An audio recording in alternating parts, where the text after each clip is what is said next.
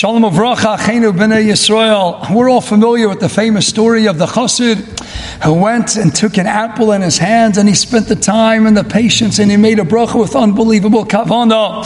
And then a chassid of his came in a short while later and he too made a bracha, modeling himself after that, hailing a bracha of the Rebbe. And people said, Rebbe, uh, he also had a great bracha. So what's the difference? He says, there's a major difference.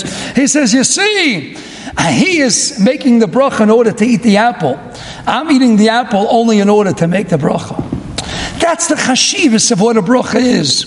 I love it. I covet it. I yearn to make a bracha to have, to seize a golden opportunity. Ah, to be mavarach HaKadosh Baruch Hu, the Borei Olam. It's kedai to take an apple in hand, all to be mavarach HaKadosh Baruch Hu. And I heard a story not that long ago that illustrates, ah, perhaps even noch, an unbelievable great madrega and what the chashivas of a bracha is.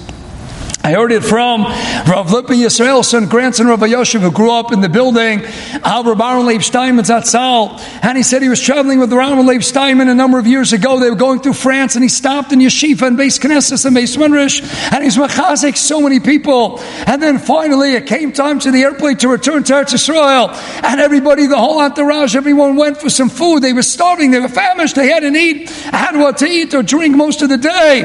And right away, he runs over to his Rebbe, Rav Aaron Leib and he says, Rebbe, how, what can I get you to eat? And he says, Lipa, tell me, are we going to make it back to Eretz before Shkia? He says, Rebbe, not mean. What practical difference does it make? When we get to Eretz he says, because you see, I made a cheshbon already with all my davening, my shachris, mincha maariv, and my yoshayatzers, and all my other brachas today. I made a cheshbon, I did the calculation, I recited already 98 brachas. So I'm only missing two brachas to get to my 100. If I'm going to get to Eretz by Shkia, and then I'll wait and I'll make the other two brachas on my own food. But if not, give me something now. Why? Just so I can be marshal my mayor brachas.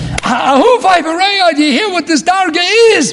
Some people live in order to eat, and we clients, so we don't live in order to eat. We eat in order to live. And Rabban ate. He ate only in order to get to the mayor brachas v'choyom. Understand the chashivas it brings to your shemayim. It makes you great. It makes you an unbelievable Eved Hashem. Say the brachas. Why? Not to eat, because you want to be mavarich the Olam. I wish you bracha and atzlocha ad b'lidai. Have a gavaldik day.